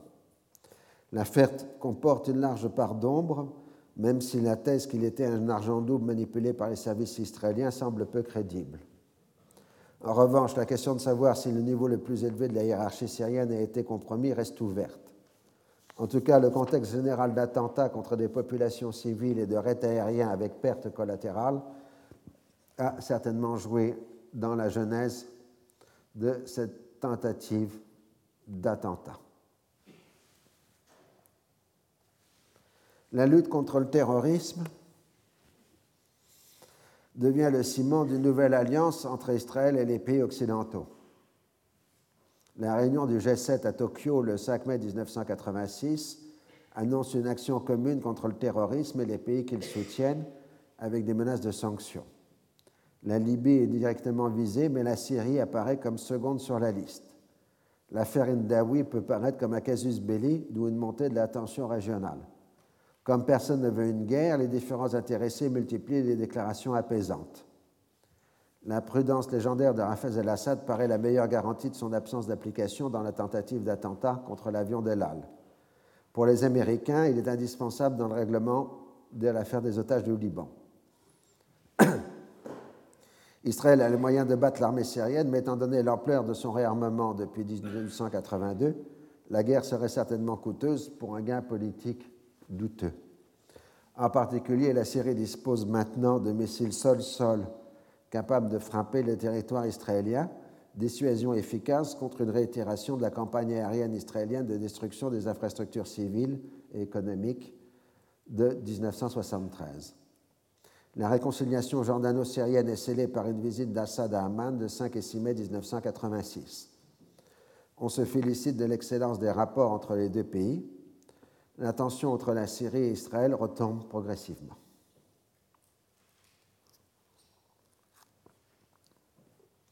La tension israélienne se détourne à la fin mai 1986 sur un sujet de politique intérieure. L'exécution sommaire de deux terroristes lors de l'affaire de détournement d'un autobus en avril 1984 avait été révélée par la presse. Une commission d'enquête avait été formée. Manipulée par le Shin Bet, les enquêteurs soupçonnent les militaires d'être responsables, mais ces derniers sont finalement innocentés. Quand Pérez devient Premier ministre, le numéro 2 de Shin Bet lui dénonce son patron. Le Premier ministre y voit un règlement de compte personnel et décide d'étouffer l'affaire. En accord avec Shamir, le Premier ministre euh, décide d'étouffer l'affaire. Voilà, excusez-moi, il y avait un. En accord avec Shamir, Premier ministre au moment des faits, il décide de limoger la direction de Shin Bet, mais la justice est saisie et l'affaire est rendue publique. Finalement, les principaux intéressés démissionnent de leurs fonctions et sont ensuite amnistiés par le président de la République avant tout jugement, puisque le système israélien prévoit des amnisties avant jugement. Euh, une victime collatérale de cette affaire est le premier dialogue secret avec l'OLP. Je vous rappelle, il s'était commencé en 1985. Il s'était tenu essentiellement en Europe sans avoir été affecté par les événements en cours, Chypre, Tunis, l'Aquile et Laoro. Les Israéliens ont maintenu la fiction qu'ils étaient à la recherche des dépouilles des soldats israéliens tombés au Liban Sud, alors que les Palestiniens étaient dans la capacité de les leur livrer. On a échangé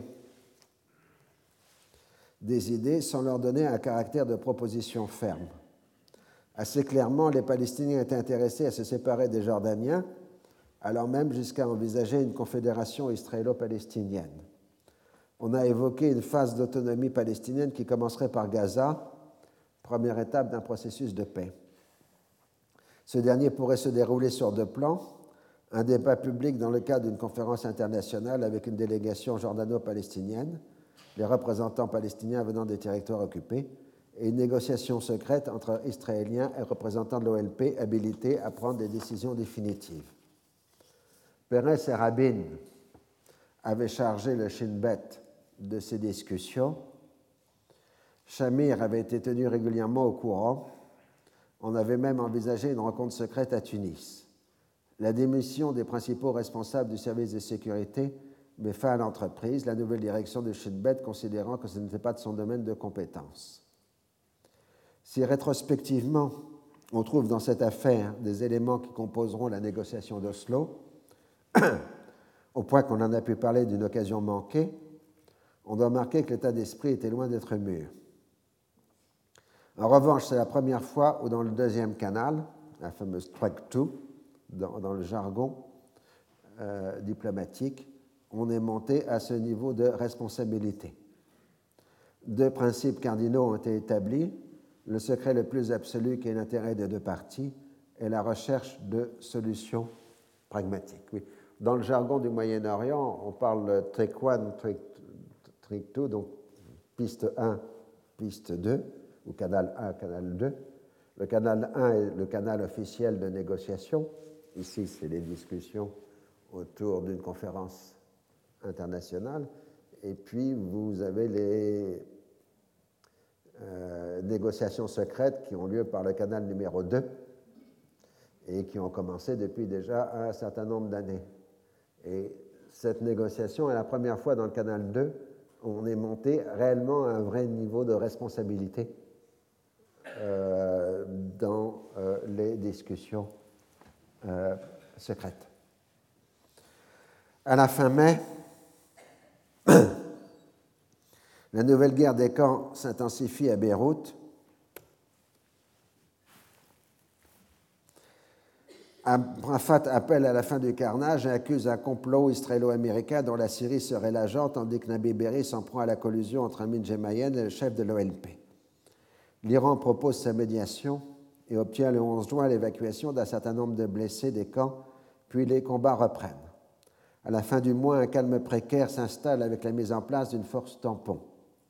Dans la foulée, on met en place un nouveau plan de sécurité à Beyrouth-Ouest avec participation de soldats syriens à côté des militaires et des forces de sécurité intérieure, c'est-à-dire des gendarmes libanais. L'importance de l'enjeu libanais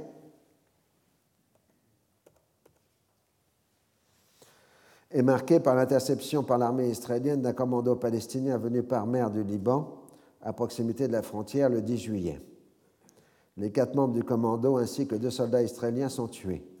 L'opération est revendiquée par l'FPLP avec participation du PSCNS, donc Parti social national syrien, l'ancien PPS. Israël, en représailles, bombarde les camps palestiniens de la région de Saïda. Le harcèlement de la LS et des troupes d'occupation dans la zone de sécurité se poursuit avec les habituelles actions de répression et de représailles du côté israélien. Mais Rabin et les chefs militaires refusent toute nouvelle aventure à l'intérieur du territoire libanais.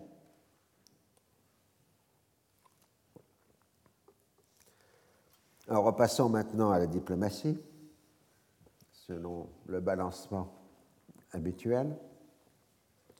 Le 7 juillet 1986, le gouvernement jordanien décide la fermeture des derniers bureaux de l'OLP et le lendemain l'expulsion d'Abu Jihad de Jordanie. La décision est très impopulaire en Cisjordanie, où dans les universités on brûle en effigie le portrait du roi Hussein et le drapeau jordanien. Le 21 juillet, Simone Pérez est reçu par le roi Hassan II à Ifran au Maroc. De l'aveu du roi du Maroc, c'est un dialogue de sourds, je cite. J'ai dit à M. Shimon Pérez, que dites-vous au sujet de l'OLP Je ne la reconnais pas. Quoi qu'allez-vous faire donc? Avec qui allez-vous entamer le dialogue puisque vous dites vouloir résoudre le problème palestinien? C'est moi qui vous interrogeais sur les interlocuteurs. On les trouve en Syrie, en Jordanie et en Tunisie. Avez-vous quelque chose à dire sur les territoires occupés? Vous devez vous en retirer totalement. Je n'en ai pas l'intention. Dès lors, il ne me restait plus qu'à lui dire au revoir.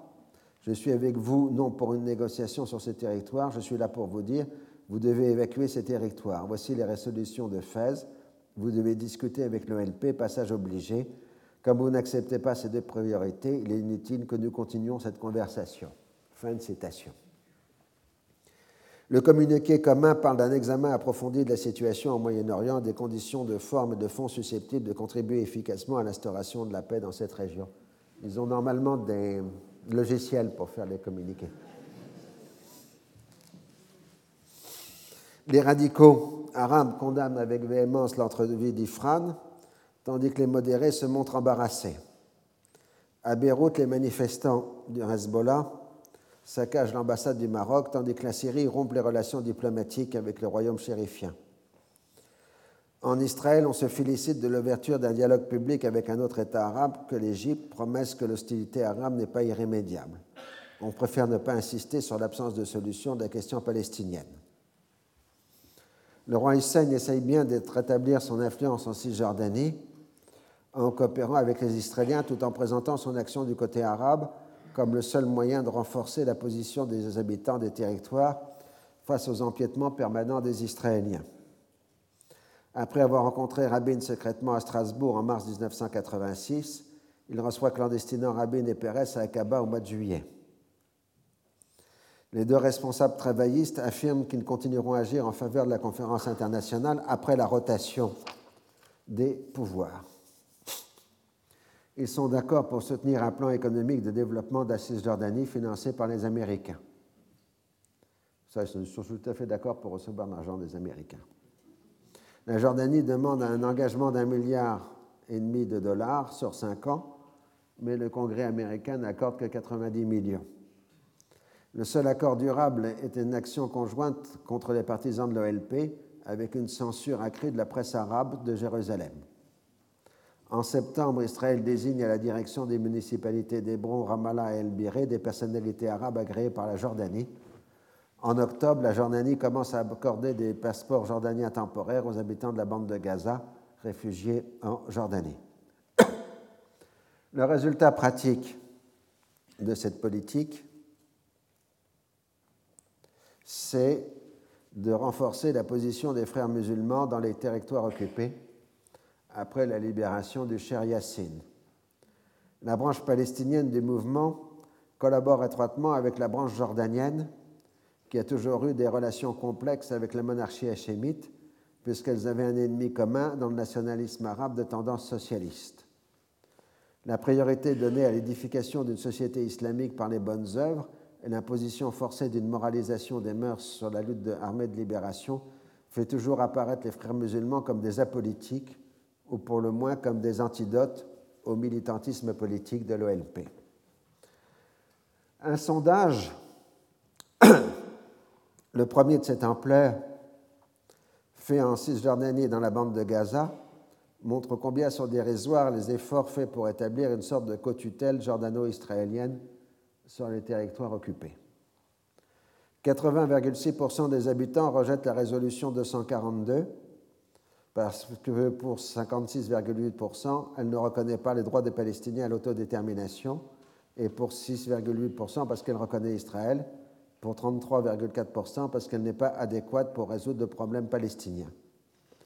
L'ONP est reconnu par 93,5% comme seul représentant légitime du peuple palestinien. On se reconnaît à 71,2% dans les choix politiques de la direction actuelle, contre 4,8% pour les groupes palestiniens de Damas, 3,2% pour le roi Hussein, 0,4% pour les ligues de village et aucune instance mentionnée, 10,7%, c'est-à-dire en fait les frères musulmans. Enfin, sans opinion, 1,4%. La solution permanente préférée est pour 79,9% un État démocratique palestinien sur la totalité du territoire de la Palestine. 3,7% l'intégration de la Cisjordanie à la Jordanie et de la bande de Gaza à l'Égypte. 1% pour la création d'une entité palestinienne en Cisjordanie et Gaza associée à la Jordanie. 16,9% la création d'un État palestinien en Cisjordanie et à Gaza. Pour une période transitoire, un État palestinien en Cisjordanie et à Gaza reçoit 49,7% d'approbation contre 6,3% le passage sous la souveraineté jordanienne et 43,2% la poursuite de la lutte pour la création d'un État démocratique palestinien sur la totalité du territoire de la Palestine. Les avis sont assez dispersés pour le système de gouvernement préféré. Monarchie constitutionnelle, c'est-à-dire la Jordanie, 1%. Un système analogue à celui des pays d'Europe occidentale et des États-Unis, 1,9% un système socialiste analogue à celui de l'Europe de l'Est et de l'Union soviétique, 6,7%, un État fondé sur la loi islamique, 26,5%, là on voit l'audience des frères musulmans, un État fondé sur le nationalisme arabe, 2,1%, un État fondé sur le nationalisme arabe et l'islam, 29,6%, là on est plutôt dans la mouvance du Fatah, un État démocratique laïque 10,4%, démocratique palestinien 21,2%, sans opinion et refus de répondre 0,5%. L'usage de la violence dans l'intérêt de la cause palestinienne est approuvé par 78,4% contre 11,5% contre et 10%, 10,1% sans opinion. Pour 85,5%, le rôle des États-Unis dans le processus de paix est considéré comme négatif, contre 3,4% et 11,1% de sans opinion. Alors que pour 60,8%, on pense que les États-Unis pourraient jouer un rôle utile contre 28% de non et 12,3% de sans opinion. À la question, vous-même ou des membres de votre famille immédiate ont subi les situations suivantes. Arrestation politique, oui, 47,5%. Sévices, mauvais traitement ou menaces de la part des autorités israéliennes d'occupation, 50,7%. Tracasseries ou insultes caractérisées à des postes de contrôle militaire israéliens, 55,7%. Confiscation de biens ou de terres par les autorités israéliennes, 22,8%. Interdiction, interdiction de déplacement à l'étranger, 34,1%. Couvre-feu, 74,2%. Démolition de domicile ou opposition de scellé, 17,6%. Déportation ou assignation à domicile, 15,7%. Amende infligée par des tribunaux militaires ou autres peines directes, 37,6%. Rien subi de tel, 6,3%. Autrement dit, plus de 90% de la population des territoires, à un moment ou à un autre, étaient victimes d'actes de répression israéliens. Les actes de violence sont largement approuvés, avec par exemple 60,5% pour une bombe dans un avion de l'AL ou même 36,69% pour les attentats dans les aéroports de Vienne et de Rome en décembre 1985.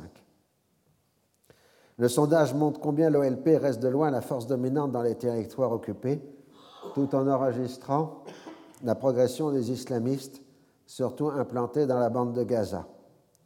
En dehors de l'OLP et des islamistes, il n'existe pas de force politique représentative. Pour des raisons différentes, les islamistes et le Fatah se retrouvent dans une commune hostilité à la Syrie, où l'appartenance au mouvement des frères musulmans constitue un crime punissable de mort. Voilà donc pour euh, ces sondages. L'administration Reagan croit toujours en une négociation directe officielle entre la Jordanie et Israël. à la fin juillet, début août, le vice-président Bush est envoyé en tournée officielle de 11 jours au Proche-Orient, ce qui prépare aussi sa candidature à la succession de Reagan en 1988. Un soin particulier est donné aux photographies en Israël. Il est ainsi filmé avec une kippa au mur des lamentations, mais non en Jordanie, car il n'y a rien à gagner à se montrer fraternisant avec des Arabes. Moubarak ne reçoit que de bonnes paroles à sa demande d'accroissement de l'aide américaine, alors que l'Égypte connaît une grave crise financière. On progresse sur le dossier de tabac. Depuis le début de l'année, l'Égypte et Israël ont accepté le principe de l'arbitrage, mais s'opposent sur les termes de référence de cet arbitrage. Il faut néanmoins encore un mois de négociation pour arriver à un accord définitif.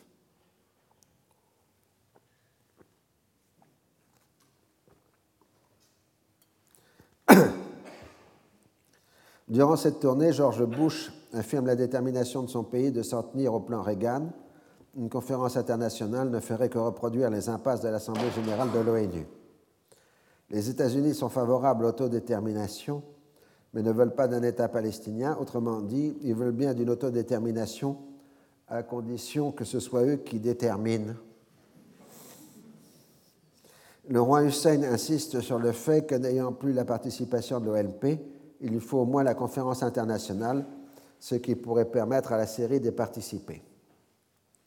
En Israël, la Knesset adopte un projet interdisant tout contact délibéré entre des Israéliens et des représentants de la direction de l'OLP, et en compensation, un autre projet qui punit toute forme de persécution contre des personnes en raison de leur couleur, leur appartenance à une race ou leur origine ethnique. Les citations de certains livres sacrés et religieux contenant des formules qui peuvent être considérées comme racistes ne tombent pas sous le coup de la loi, à moins de prouver que ces citations sont utilisées à des fins racistes. C'est ça le problème que pose entre autres la Bible,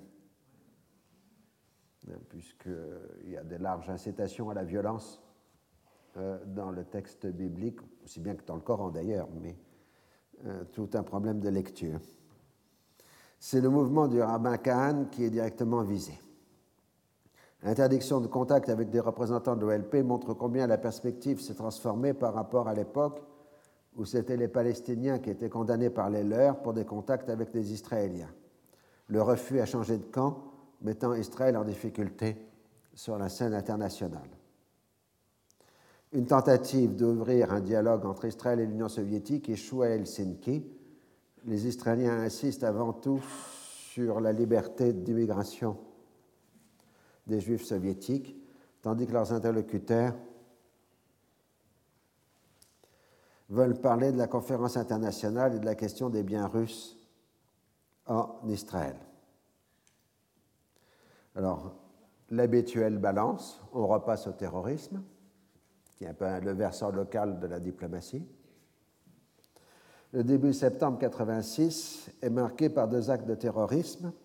Le 5 septembre, un commando de quatre Palestiniens s'empare d'un Boeing de la Paname à Karachi au Pakistan il tue un passager américain. La police pakistanaise donne l'assaut. Une vingtaine de passagers sont tués. Le 6 septembre, deux inconnus ouvrent le feu à la mitraillette sur des fidèles priant dans la synagogue d'Istanbul. Quand la police intervient, ils lancent des grenades et sautent avec. Le bilan est de 22 morts, dont 7 religieux juifs. Les deux opérations sont attribuées par les experts du renseignement au groupe Abonidal.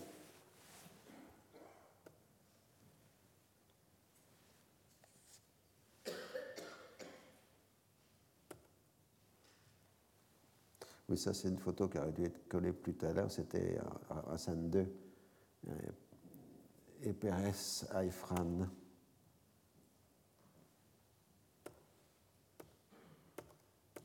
ces photos ne sont pas de bonne qualité.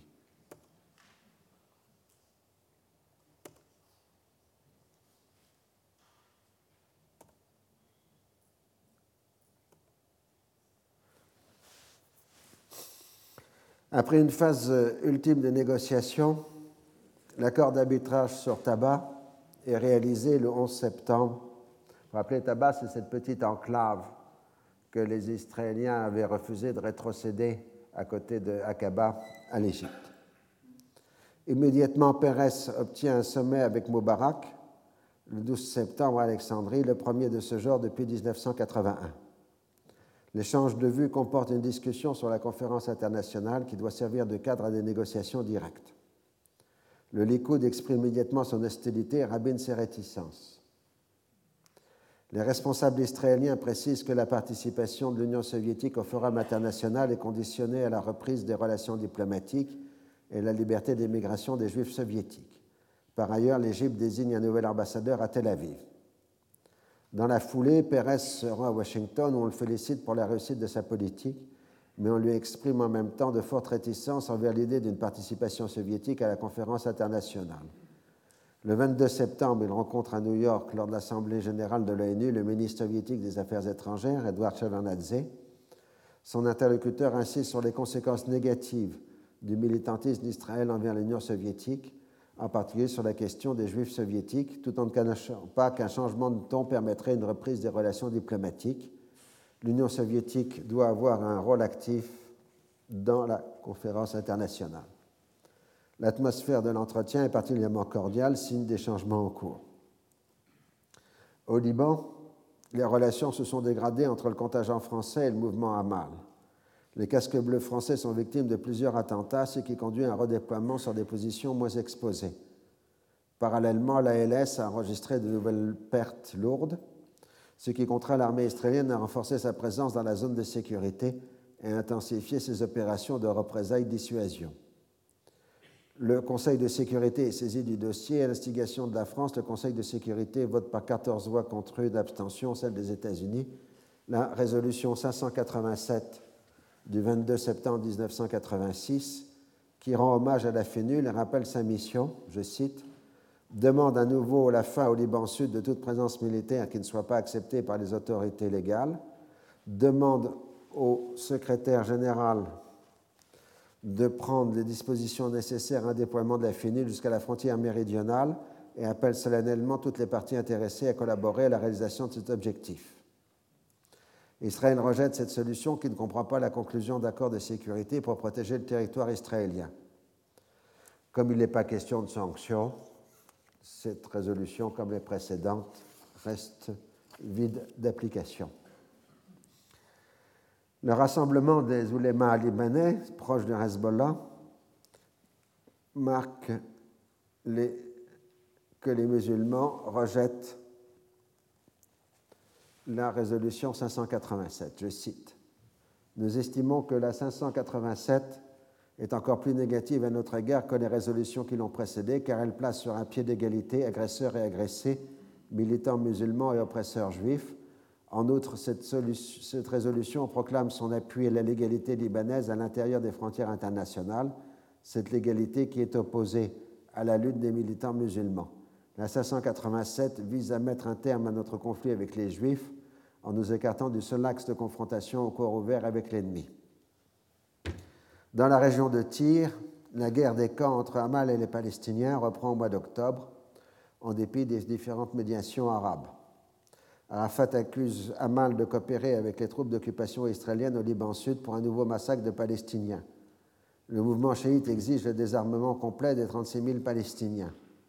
En mer, des vedettes israéliennes contribuent au blocus des camps.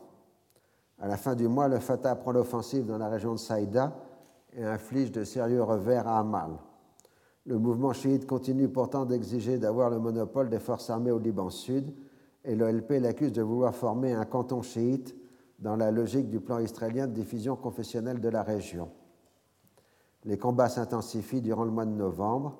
Les opposants à Arafat et les dissidents palestiniens portant alliés à la Syrie combattent à côté du Fatah dans ce qui apparaît de plus en plus comme une guerre chiito-palestinienne. Le 10 octobre, comme prévu, Pérez remet sa démission de Premier ministre est chargé de l'administration des affaires courantes, tandis que Chamir consulte pour la formation du nouveau gouvernement. Il existe plusieurs différends entre les intéressés sur la composition de la liste finale de ministres. Shimon Peres est sorti grandi de son mandat de deux ans et demi. Son gouvernement a assuré le redressement de l'économie israélienne. L'inflation annuelle est tombée au-dessous de 15%, a ramené l'armée israélienne sur la zone de sécurité au Liban et relancé les relations avec l'Égypte. Sa rhétorique nouvelle et son acharnement à réaliser l'option jordanienne contrastent avec les gouvernements travaillistes précédents, adeptes plutôt de l'immobilisme. Son image de faucon a laissé la place à celle de colombe, mais il n'a en rien freiné la colonisation de la Cisjordanie. Au moment de son accession au pouvoir, il y avait 46 000 colons. 14 000 nouveaux colons ont été installés durant la première année, 5 000 durant la seconde. La diminution est essentiellement due à la politique d'austérité et non à une inflexion euh, de la politique. Nous allons peut-être arrêter là pour aujourd'hui, pour des tas de raisons scientifiques et autres, mais entre autres parce que je suis en train de perdre ma voix et que euh, je préfère m'arrêter.